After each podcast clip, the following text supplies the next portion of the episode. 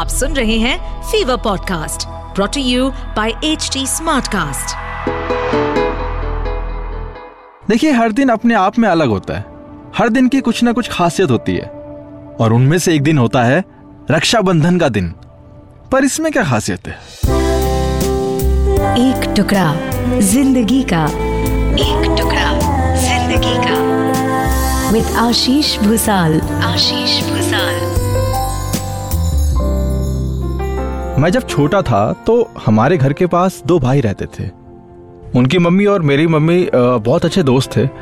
मेरी कभी कभी उन दोनों भाइयों से मुलाकात होती थी बट ऐसा रेगुलर नहीं था। वो जो कभी कभी मिलने वाले दोस्त होते ना, बस उतना ही।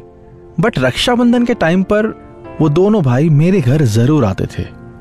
फिर एक साल गायब हो जाते थे। अगले साल रक्षाबंधन पर फिर आते थे। मैं ये सोचता था कि ये त्योहार तो कोई पैसे मिलने वाला त्योहार तो है नहीं। लड़कों के लिए फिर ये लोग पैसे देने क्यों आते हैं भाई? मैं तो कभी ना जाऊँ। अच्छा ये थी एक बात। अब मेरे पापा और बड़े पापा दो भाई हैं। मेरे बड़े पापा की पाँच बेटियाँ हैं। वो सब गाँव रहते हैं और मेरा बहुत कम होता है गाँव जाना। मेरी बात भी उन बहनों से कम होती है। बट वो रक्षाबंधन में सोशल मीडिया पर फ़ोटोज़ डालते थे, कॉल करते थे। मतलब मैं ये कहना चाह रहा हूँ कि बचपन में मुझे यह सब नॉर्मल लगता था। वो एहसास नहीं था, वो कमी फील हुई नहीं। और वक्त के साथ जब मैं बड़ा हुआ और नए लोगों से मिला, जिन्होंने अपनी इस कमी को एक्सप्रेस किया देन आई रियलाइज़ कि वो क्या फील करते थे उस वक्त। वो जिनकी बहन नहीं थी और वो जिनके भाई नहीं थे। अब सवाल ये है कि वो कमी महसूस क्यों हुई? कुछ तो खास होगा ना इस रिश्ते में। असल में मुझे जो फील होता है वो ये है कि ये रिश्ता थोड़ा हटके है बाकी रिश्तों से। हम बाकी रिश्तों में कितना सोचते हैं। कितनी फॉर्मेलिटीज करनी पड़ती है। एक छोटी सी गलती से रिश्ते जड़ से खत्म हो जाते हैं। पर यह रिश्ता अलग है। क्योंकि इसमें खोने का डर नहीं है। इसमें हम बाकी रिश्तों की तरह हर वक्त प्यार शो नहीं करते। लड़ाइयाँ भी होती है, नाराज़गी भी होती है। अब जैसे मेरे बड़े मामा और मेरी मम्मी में एज गैप बहुत है। उनमें कभी कभी मिसअंडरस्टैंडिंग हो जाती है। कभी मेरी मम्मी नाराज़ हो जाती है तो कभी मेरे मामा। सेम मेरी बहन के साथ भी है। छोटी मोटी बहस होती रहती है, जो कि अच्छा है। पर जब एक आँच आ जाए अपने भाई बहन को लेकर तो हम सारी लड़ाइयाँ झगड़े भुला के सिर्फ़ एक हो जाते हैं। यही तो खूबसूरती है इस रिश्ते की। ऐसा इसीलिए क्योंकि हम इस रिश्ते को दिखाते नहीं, महसूस करते हैं। वो भाई, वो बहन जो आपका मज़ाक बनाते हैं, आपको बहुत परेशान करते हैं। आप भी जानते हैं कि वो आपसे कितना प्यार करते हैं।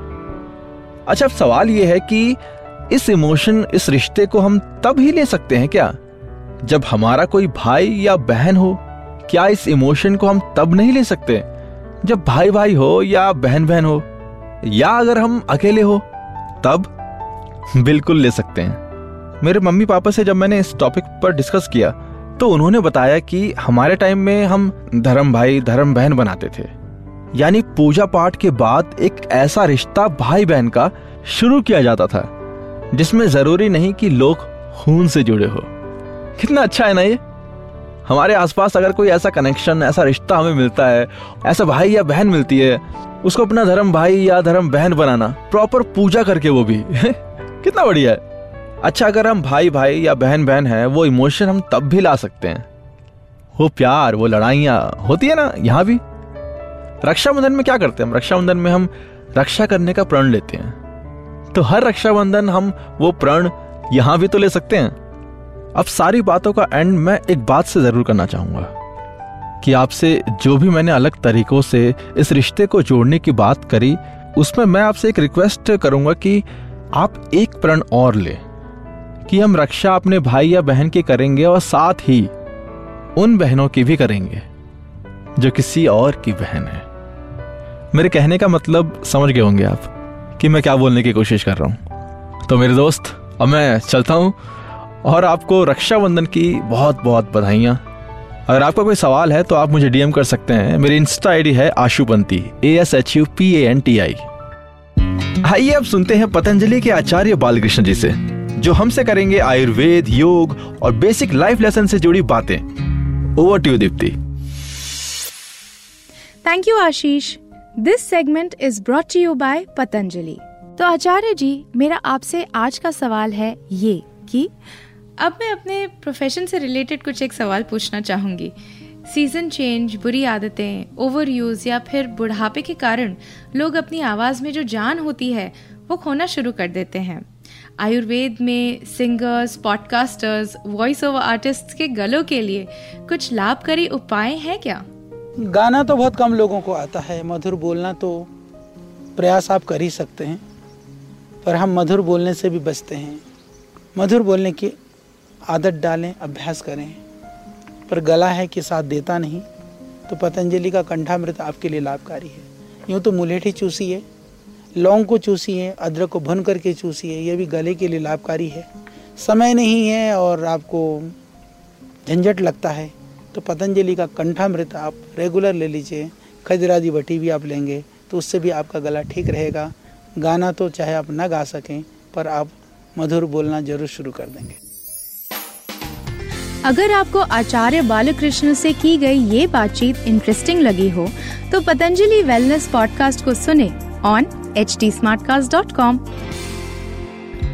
चलो, मिलते हैं नेक्स्ट वीक अगर आपका कोई सवाल है तो आप मुझे इंस्टा पर मैसेज कर सकते हैं। मेरी इंस्टा आईडी है Ashupanti A S H U P N T I अगर आप कोई फीडबैक देना चाहते हैं तो आप एच टी स्मार्ट कास्ट को डीएम कर सकते हैं on Facebook Instagram Twitter link and YouTube पर. And to listen to more podcast you can log on to H T इस पॉडकास्ट पर अपडेटेड रहने के लिए हमें फॉलो करें एट एच टी हम सारे मेजर सोशल मीडिया प्लेटफॉर्म पर मौजूद हैं। और ऐसे पॉडकास्ट सुनने के लिए log on to W W W dot H D Smartcast dot com